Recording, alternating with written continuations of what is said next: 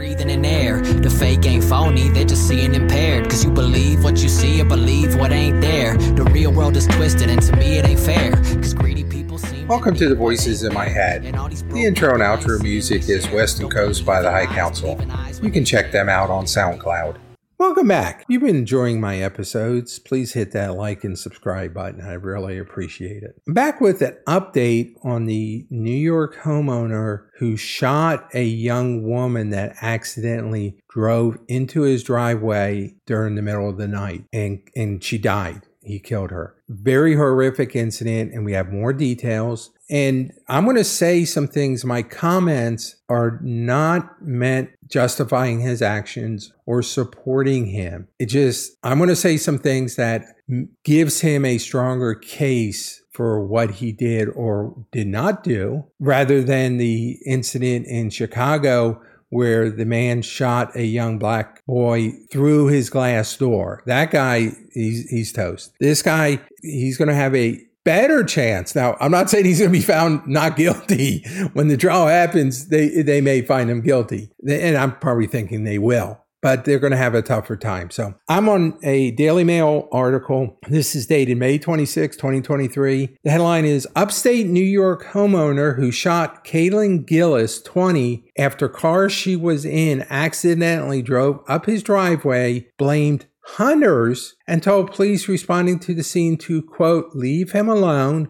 so he could go, quote, back to bed. Kevin Monahan, the, quote, hot tempered New York homeowner accused of killing 20 year old Kaylin Gillis when the car she was in accidentally turned onto his driveway, initially blamed the shooting on hunters. So he was saying someone was back in the fields hunting and he didn't shoot the, that them, it was someone else shooting. Monahan, 65, was arraigned on charges of second degree murder as well as two new charges of reckless endangerment and evidence tampering on Wednesday. Now, they didn't get into the details of that, but I'm going to get into what I think that is in a minute. Authorities said Gillis was traveling in her boyfriend's SUV with two other friends through the town of Hebron just before 10 p.m. on April 15th when the group made a wrong turn into Monahan's property. Monahan came out onto his porch and fired two shots from a 12 gauge shotgun, according to Washington County Sheriff Jeffrey Murphy, who said the homeowner showed no remorse. Now, when it first happened, I thought he had a, a pistol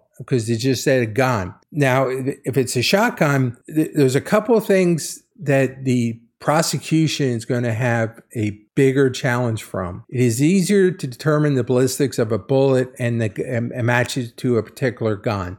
That's easy. The, the forensic people have been doing that for a year. With a shotgun, I'm not so sure when you get these pellets, depending on depending on what type of whether it was buckshot or birdshot, whether they can actually trace that pellet back to a shotgun. Once again, I'm not a forensic, but I would be challenging that. Now, if he had, they actually had the bullet and they can match it to his gun, yes. But if they can't match it to his gun or there's no way because it is a shotgun, then they're going to have a harder time. Then at, at which point they're going to have to see if they can figure out what type of shell was used, buckshot or birdshot, and figure out the manufacturer and then find out did he own the same type of shells because obviously they probably searched his house did they find those same type of shotgun shells in his house and did they find a shotgun? So that that's why this case is going to be a lot different than Chicago and why the prosecution is going to have a tougher time. Not that they're going to lose, it just they're going to have a harder time than the other guy. The other guy in Chicago, he's going to plead that out. So back to the article. According to records filed in Washington County Court, when police confronted Monahan afterwards, he said he'd been in bed since 8:30 p.m. and added it that quote, there are hunters shooting up here all the time. So, which may or may not be true but he's already establishing an alibi, or not an alibi, but a, a, a, reasonable doubt that it was not him. Police were trying to get Monahan out of the house to speak to him. To which he responded by saying, quote, leave me alone and get out of my yard so I can go back to bed, according to Albany Times Union. Now, the court papers revealed that when police went to his home, they quote, the defendant was advised that officers needed to speak to him and he was asked to walk off his porch toward the driveway. The defendant refused and quickly went back into his residence. Monahan shares the home with his wife. He was told by officers that they need to speak with him, but, quote, quickly went back into his residence. Monahan added, quote, I wasn't going to walk down there in the dark. I mean, you guys are cops, but you know, who knows these days? So he's already saying, once again, putting in doubt what his actions are. Now, remember, the guy in Chicago talked to the police, admitted to shooting the boy. This guy lawyered up. He actually had a lawyer on the phone when cops were outside. So he had already lawyered up which makes the DA's case a lot harder. They already have a confession from the Chicago guy. That's why I say they're going to plead that out. They have a confession already. This one, there is no confession. According to court documents, at least eight officers had body cameras on during Monahan's encounter. Kurt Mausert,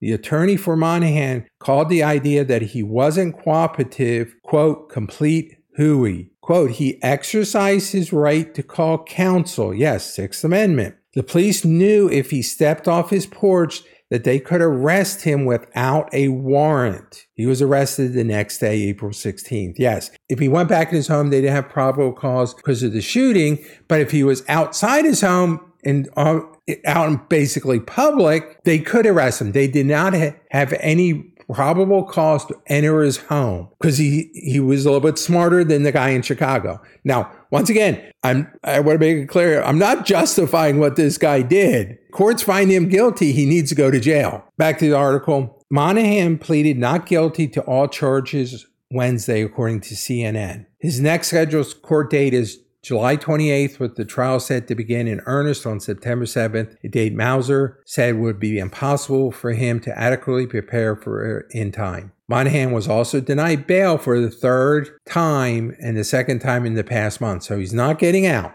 And I don't blame the judge saying we're not letting you out. District Attorney Tony Jordan said the evidence is stronger than it was on the day of the original decision to remand him without bail. So they're finding out more details. I'm assuming based on a search of the home. Sheriff Jeffrey J. Murphy noted in an interview with CNN that Monahan had already arranged legal representation before he emerged from his house and handed himself over to the cops. The newly unveiled record showed that Monahan indeed called Mauser while police were trying to get him to come out, telling the lawyer, quote, he had no idea what was happening. Mauser contacted the authorities to figure out what was going on and upon finding out someone had been killed, received guarantees they would not search his client's home without a warrant. Once again, he lawyered up before even getting near the police. With the guy in Chicago, he readily admitted, yeah, I shot the guy. I feared for my life. They took him downtown. They got a statement. He confessed, yeah, I did this. This is what I did. He, in his mind, he thought he was justified, but that goes court. He has, he already confessed. This guy is not confessed and he did the right thing by lawyering up immediately, would not come out of the house. And the lawyer negotiated with the police saying, he'll come out if you give me a guarantee you're not going to search the house without a warrant. Basically, we are not giving you permission to enter our home. He is exercising his Fourth Amendment right to be secure in his home and person and properties. And that he probably also told them, I am his attorney and you are not to talk to him, which means they're going to read him his rights and they can't, they can't even ask him if he wants to waive his rights because he already has an attorney on record. And if they did get anything out of him, it's going to be thrown out. At least that's my opinion. Watching enough legal shows, but once again, I'm not an attorney, just my opinion. Back to the article. After getting those reassurance, Mauser advised and arranged for Monahan to surrender. And then it goes into that they think that they, they talked to the boyfriend and like, we thought we were at the right house. We didn't know what was going on. He started shooting. We try to get out of there as quick as possible. So here, here's what I'm thinking is going on. Once again, this man is innocent until proven guilty, and it's the DA's burden of proof to prove beyond a reasonable doubt to a jury or a judge that this man committed the crimes that he is being charged with. And if he is, he needs to go to jail. Now, Just my analysis, he did the right thing by lawyering up immediately, not coming out of the house because they couldn't come into the house. That's why they kept on saying, come out and talk with this, come out. Because as soon as he did, they, they'd throw him on the ground and arrest him. He called his attorney immediately saying, cops are here and I have no idea what's going on. So he, the cop, the attorney called the cops to find out and say, hey, my client says you, you got a bunch of guys there. What's going on? Someone was shot and killed. He told the police, I'm his attorney. You're not to talk to him without me present. All, all you're going to do is get his name, address, book him, do that, that personal information they do when they book a client. But there's going to be no interrogation, no questioning without me present. So they can't, they have to now rely on the forensic evidence. The tampering, I'm like, well, what was tampering in the evidence? So if this gentleman allegedly came out with a 12 gauge shotgun and shot at these young people and killed this young lady, you can tell whether a shotgun has been recently shot. Did he clean his shotgun? Did he have his wife clean the shotgun? Did his wife take all the bullets and hide them or remove them out of the house? You know, I, I don't know. Now, they're obviously not blaming the charging the wife with anything, but maybe before he came out, he went and hid these in a place that they could not find. Maybe he has a, a nice little hidey hole for a place that's very secure no one is going to find and just a casual ransacking or, or a normal search that the police could do could not find that shotgun. Now they got to prove that he owns a shotgun and it was his shotgun that actually killed a young lady. That's why I say that the, the DA in New York is going to have a tougher time winning the case than the guy in Chicago because this guy in Chicago talked to the police before lawyering up. This is why you never talk to the police. You always exercise your, your rights to remain silent, and then you got to remain silent. Let them build the case around you to convict you. Don't do their job for them. Now, if they have enough evidence and the DA's like, this is a slam dunk case. We don't care if we talk with him. We have enough witnesses, evidence. You know, we have something to show that this man did this crime. And so we don't care whether we ever talk with him. He's, he's obviously not going to take the stand when he goes to trial, but we got enough evidence that we can clearly prove this man's guilt. And if they can, good for the DA. Once again, I, I just want everybody to realize I'm not justifying. I just analyze that he did the proper thing by lawyering up immediately and make the DA prove their case. Don't do their work for him. The guy in Chicago did their work for him. He confessed. He said, Yep, I shot him. Yeah, I feared for my safety. Now all the DA has to prove is that he was not in danger. There was no no no danger. There was no safety to be uh, afraid of. There was no incident. A young black man standing at your door with a glass screen door that is locked between you. A reasonable person will feel they are safe just a tragic situation. I feel for the family. I feel for the boyfriend. I feel for the other friends that have to live with this for the rest of their life that they were in a car or they were in the group because I think there were two motorcycles and she got shot and they started having survivor's remorse. Why did I survive? Why couldn't she have survived? I mean, they go through a lot of trauma and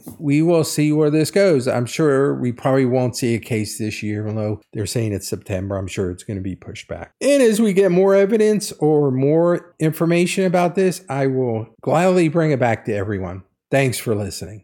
I could run the whole block just from walking the line. Parking is prime, these are the thoughts of my mind. And I'm a straight rider, never stop at a sign. And I'm only slowing down if I'm stopping the sign. Six figures on the check before I'm jotting a line. It goes one for the money, two for the clothes, three for the honeys, and a four for the flows. Five O's and six.